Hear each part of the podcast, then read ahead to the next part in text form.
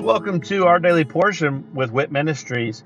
I'm Matt Russell and I'm the director of WIT Ministries. And at Walking in Truth Ministries, we want to help people to be able to live a more God centered, God focused life and uh, in every aspect of their life. So, the purpose for this podcast is for us to really strengthen our biblical discipline of reading the Bible. So, I'm going to read a scripture every day where I'm going to share a nugget about that scripture and then I'm going to say a little prayer at the end, and that will be the entirety of our episodes for this podcast. Uh, please feel free to check us out at walkingintruthministries.org, or you can also check out our other podcast, which is Living the Wit Life with Walking in Truth Ministries. I hope that this podcast blesses you as much as it blesses me. And uh, let's go ahead and get started with our daily portion.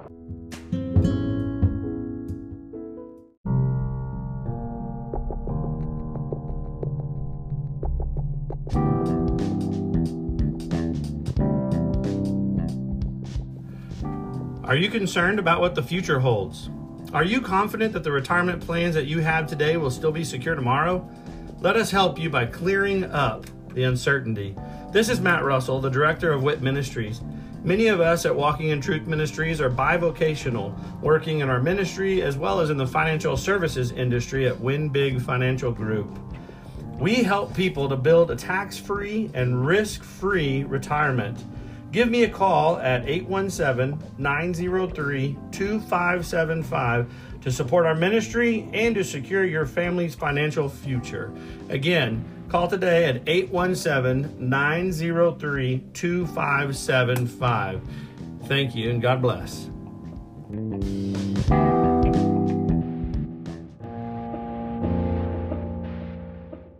Isaiah 6 1 through 7 6 and 9 5 through 6. Isaiah's vision. In the year of King Uzziah's death, I saw the Lord sitting on a throne, lofty and exalted, with the train of his robe filling the temple. Seraphim stood above him, each having six wings. With two he covered his face, and with two he covered his feet, and with two he flew. And one called out to another and said, Holy, holy, holy is the Lord of hosts. The whole earth is full of his glory. And the foundations of the thresholds trembled at the voice of him who called out, while the temple was filling with smoke. Then I said, Woe is me, for I am ruined, because I am a man of unclean lips, and I live among a people of unclean lips. For my eyes have seen the King, the Lord of hosts. Then one of the seraphim flew to me with a burning coal in his hand, which he had taken from the altar with tongs. He touched my mouth with it and said, Behold, this has touched your lips, and your iniquity is taken away, and your sin is forgiven. Isaiah's commission. Then I heard the voice of the Lord saying, Whom shall I send, and who will go for us? Then I said, Here am I, send me. He said, Go and tell this people. Keep on listening, but do not perceive. Keep on looking, but do not understand. Render the hearts of this people insensitive, their ears dull, and their eyes dim. Otherwise, they might see with their eyes, hear with their ears, understand with their hearts, and return and be healed. Then I said, Lord, how long? And he answered, Until cities are devastated and without inhabitant, houses are without people, and the land is utterly desolate. The Lord has removed men far away, and the forsaken places are many in the midst of the land. Yet there will be a tenth portion in it, and it will again be subject to burning, like a terebinth or an oak, whose stump remains when it is felled. The holy seed is its stump. War against Jerusalem. Now it came about in the days of Ahaz, the son of Jotham, the son of Uz- Uzziah, king of Judah, that Rezin, the king of Aram and Pekah, the son of Remaliah, king of Israel, went up to Jerusalem to wage war against it, but could not conquer it. When it was reported to the house of David, saying, The Arameans have camped in Ephraim, his heart and the hearts of his people shook as the trees of the forest shake with the wind. Then the Lord said to Isaiah, Go out now to meet Ahaz, you and your son, Shear-jashub, at the end of the conduit of the upper pool on the highway to the fuller's field, and say to him, Take care and be calm. Have no fear and do not be faint hearted because of these two stubs smoldering firebrands, on account of the fierce anger of Rezin and Aram and the son of Remaliah. Because Aram with Ephraim and the son of Remaliah has planned evil against you, saying, Let us go up against Judah and terrorize it, and make for ourselves a breach in its walls, and set up the son of Tabeel as king in the midst of it. Chapter 9, verse 5 through 6. For every boot of the booted warrior in the battle tumult, and cloak rolled in blood will be for burning, fuel for the fire. For a child will be born to us, a son will be given to us, and the government will rest on his shoulders, and his name will be called Wonderful Counselor, Mighty God, Eternal Father, Prince of Peace. Matthew 19, 16 through 26. The rich young ruler. And someone came to him and said, Teacher, what good thing shall I do that I may obtain eternal life? And he said to him, Why are you asking me about what is good?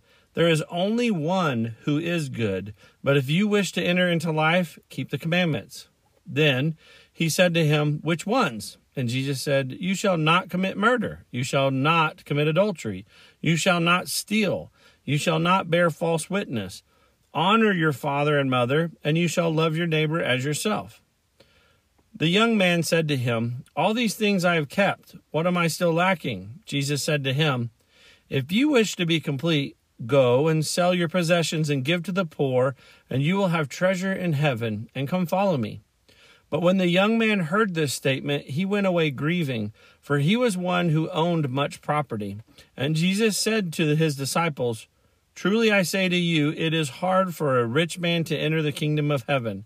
Again I say to you, it is easier for a camel to go through the eye of a needle than for a rich man to enter the kingdom of heaven. When the disciples heard this, they were very astonished and said, Then who can be saved? And looking at them, Jesus said to them, With people this is impossible, but with God all things are possible.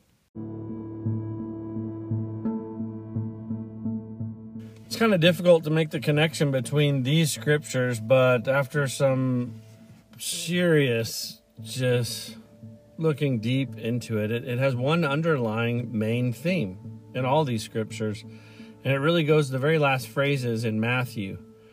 But when we first see Isaiah 6, it starts off where it's this vision that Isaiah had, and he sees God and sees him in all his glory and all his majesty, and being able to see the throne room, which puts him, of course, in a state of awe.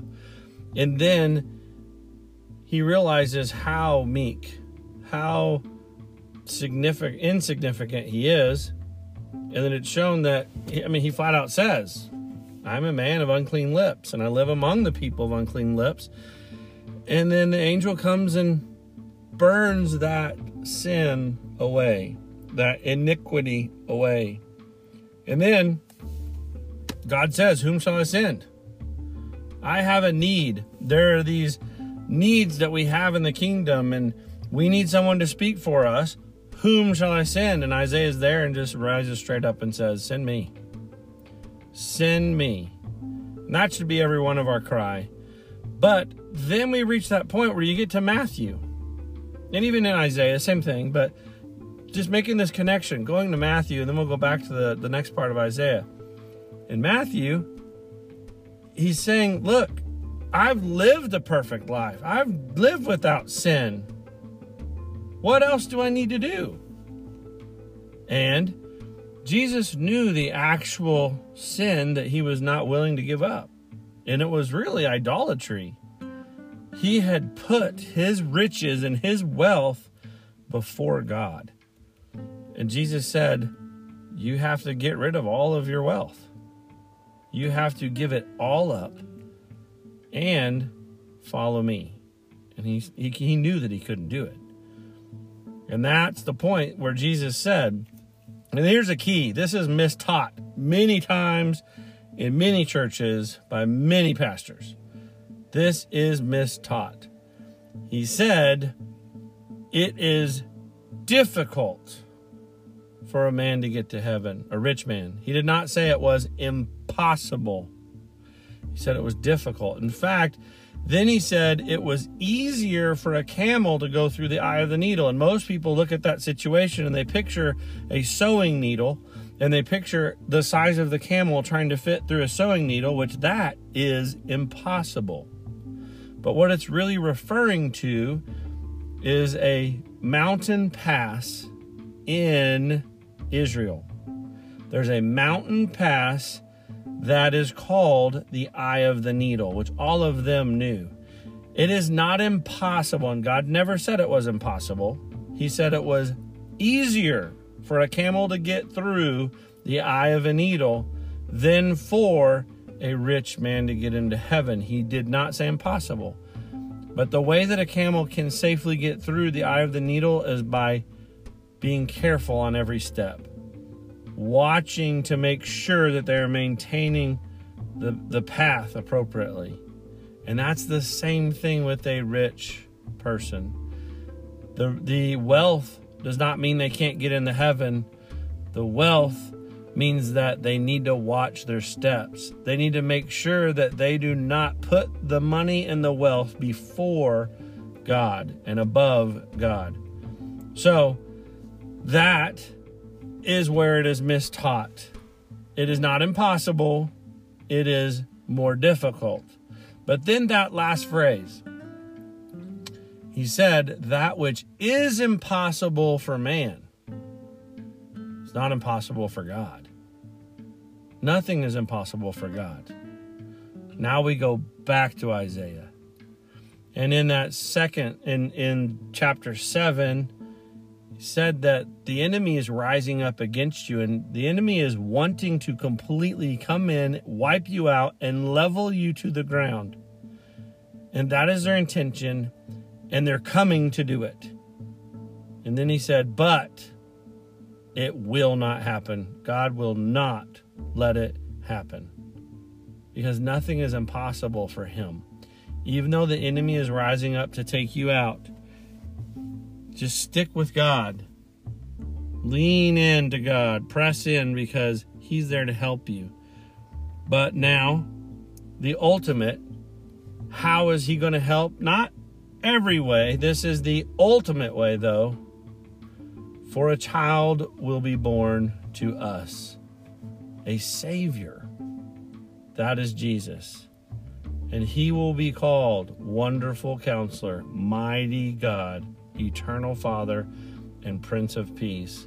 God, thank you for this message and thank you that you love us and will always be there to protect us. And I'm also so thankful that nothing is impossible for you and that the biggest gift of all is the gift of your Son, that He took what we deserved. And because of that, no one can come and level us to the ground Pray for all this and all these people. In Jesus' name, amen.